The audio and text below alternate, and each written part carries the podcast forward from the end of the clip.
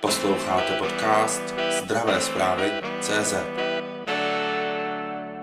Poslední měsíce se u nás stále častěji hovoří o takzvaném připojištění dlouhodobé péče. Mohli byste mi přiblížit takové pojištění a v jaké fázi se nachází, jestli jsou jemu otevřeny všechny pojišťovny nebo se na ně chystají jenom některé? Tak já začnu trošku možná ze široka, protože eh, když mluvíme o tom, co to vlastně je, to pojištění dlouhodobé péče, na našich posluchačů, kterým je kolem padesátky a víc, eh, jako je mě, tak už budou dobře znát, protože minimálně v jejich širší rodině mají někoho, kdo eh, je v nějakém stupni invalidity, nedokáže se o sebe postarat, potřebuje, aby mu někdo poskytoval buď terénní péči doma, a nebo aby měl nějaké lůžko v zařízení, které poskytuje sociálně zdravotní, eh, zdravotní servis.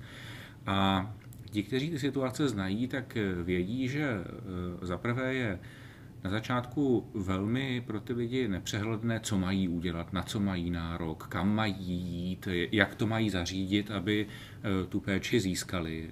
A zároveň tím pádem také vědí, že se jedná o poměrně zdlouhavý byrokratický proces.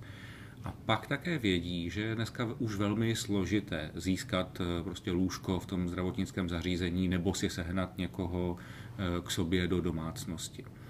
Ten eh, produkt, který my připravujeme, reaguje právě, no pojišťovny ho připravují, reaguje právě na tuhle situaci, to znamená pomoci našim klientům s tím, aby tuhle situaci Eh, do budoucna eh, vyřešili. Ať už tak, že jim bude eh, pojišťovna například vyplácet nějakou měsíční rentu, kterou oni budou moct použít, aby si připláceli třeba na domácí péči nebo na to lůžko, a nebo že jim pojišťovna přímo zařídí třeba toho pečovatele, který k ním bude docházet a, a postará se o ně. To znamená, myslíte si, že je správná cesta tedy jít tou formou té finanční podpory, když všichni víme, jaká je tady situace, na, eh, jaká je poptávka po pobytových eh, místech v sociálních službách? To, že si eh, dnes musí lidé připlácet na tyhle ty služby, je realita.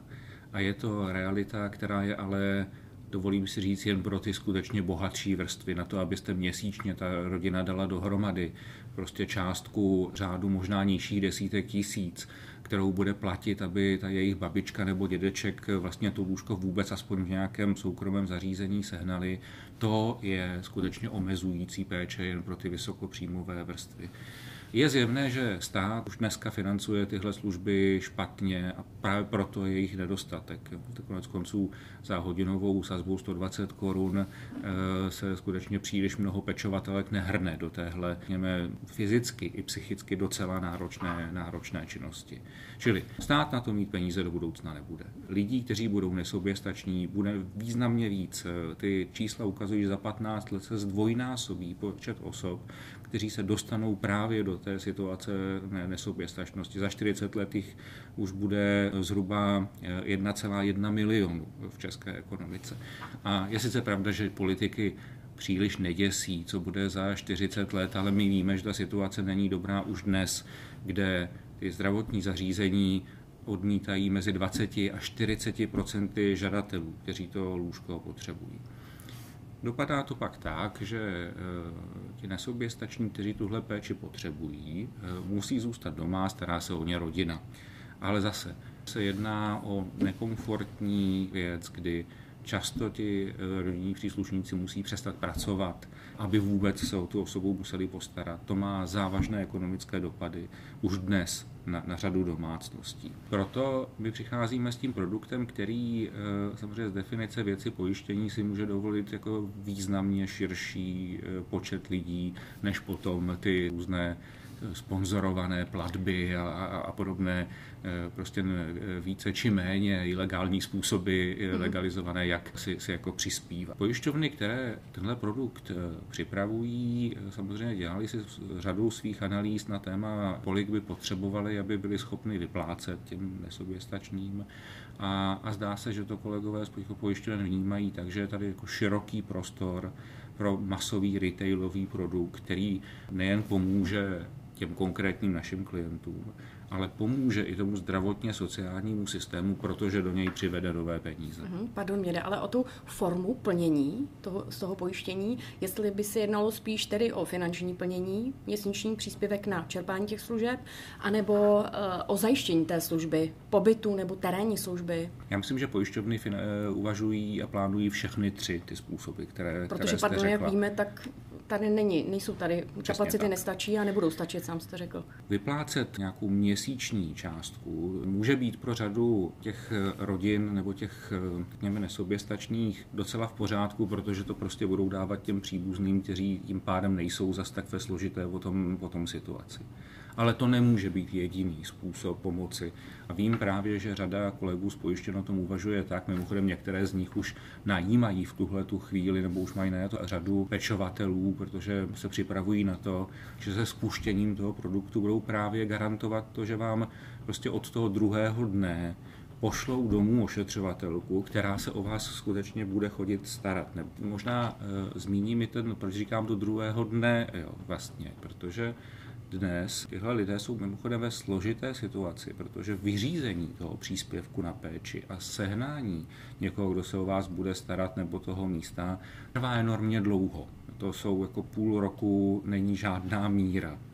A ti lidé v, téhle, jako v tomhle mezidobí jsou dost ve složité situaci. Součástí té služby nemá být jenom to, že vám poskytneme tu pečovatelku. Některé pojišťovny chtějí investovat do výstavby domovů pro dlouhodobou péči, to znamená, že budou garantovat i třeba to, i to lůžko.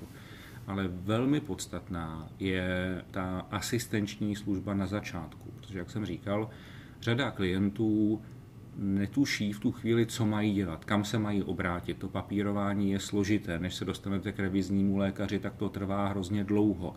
A plán pojišťoven je vlastně od počátku tomu klientovi tenhle servis, my vám pomůžeme to celé vyřídit, zařídit, poskytnout.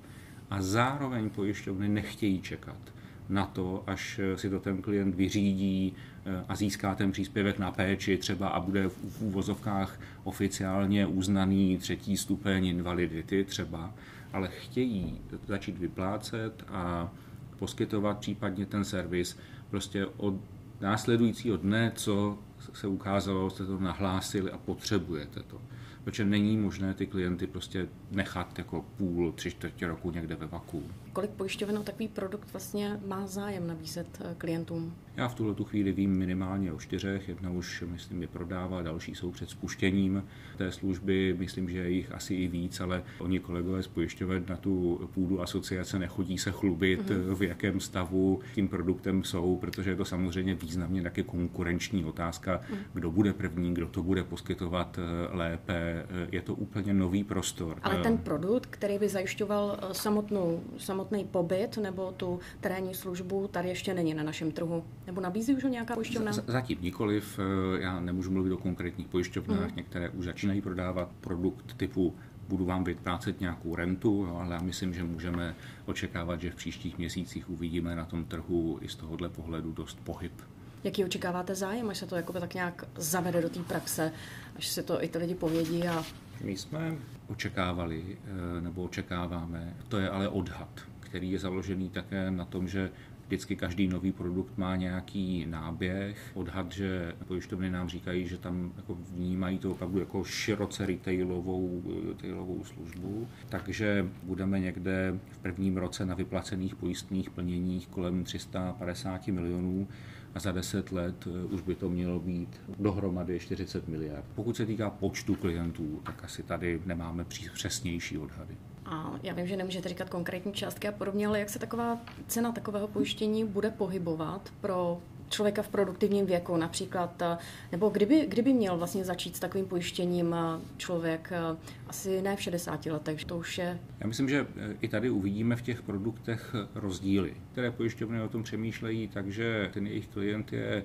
čtyřicátní, který už vidí, že ty jeho rodiče stárnou a bude si chtít za tou pojistkou vyřešit sebe a, a zároveň svoje rodiče. Takovéhle možnosti nepochybně vzniknou.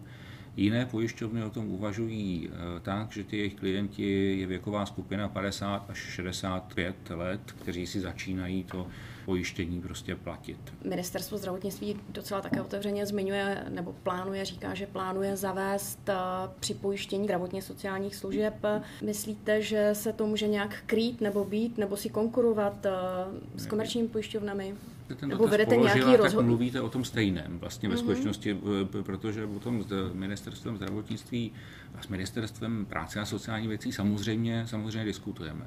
Stát je si vědom toho, že něco musí udělat, že, že nebude mít prostě do budoucna peníze na to, aby platil ten zvyšující se počet nesoběstačných osob, který prostě souvisí se změnou demografické struktury, s tím nejde, nejde nic udělat. Stát zvažuje různé systémy, mimo jiné padalo i návrhy třeba na povinné připojištění na, na dlouhodobou péči nějakým státním systémem, ale za nás se domníváme, že ten náš produkt, který je dobrovolný a hlavně který je založený vlastně na rizikovém pojistném, to znamená, když se vám stane pojistná událost měsíc po tom, co jste se pojistil, tak už rovnou pojišťovna plní, e, může peníze do toho systému přinést rychleji efektivněji. Ty přerozdělovací státní systémy mají samozřejmě tu nevýhodu, že zaprvé se tváří trošku jako dáně, tím pádem nevyvolají velké nadšení e, veřejnosti a za druhé, než se tam jako akumuluje ta částka potom, kterou si jako v úvozovkách v tom státním systému potom spoříte, tak to trvá dlouho a do toho systému přinese ty peníze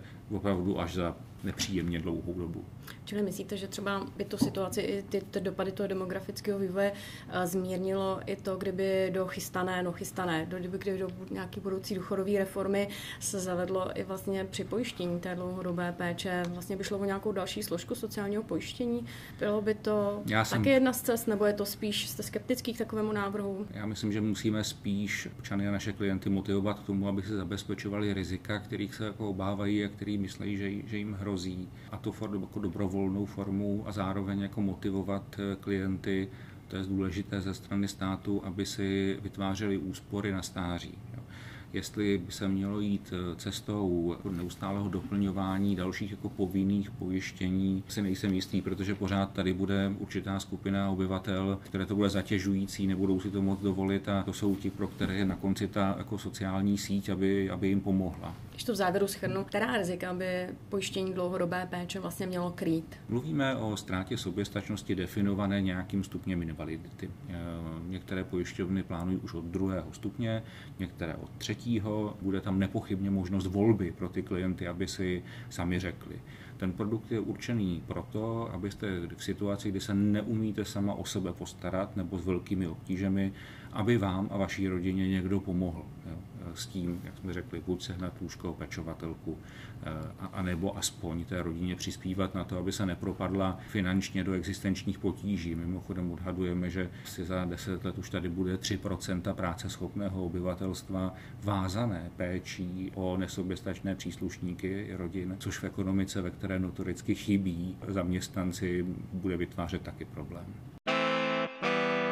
Sledujte zdravé zprávy CZ.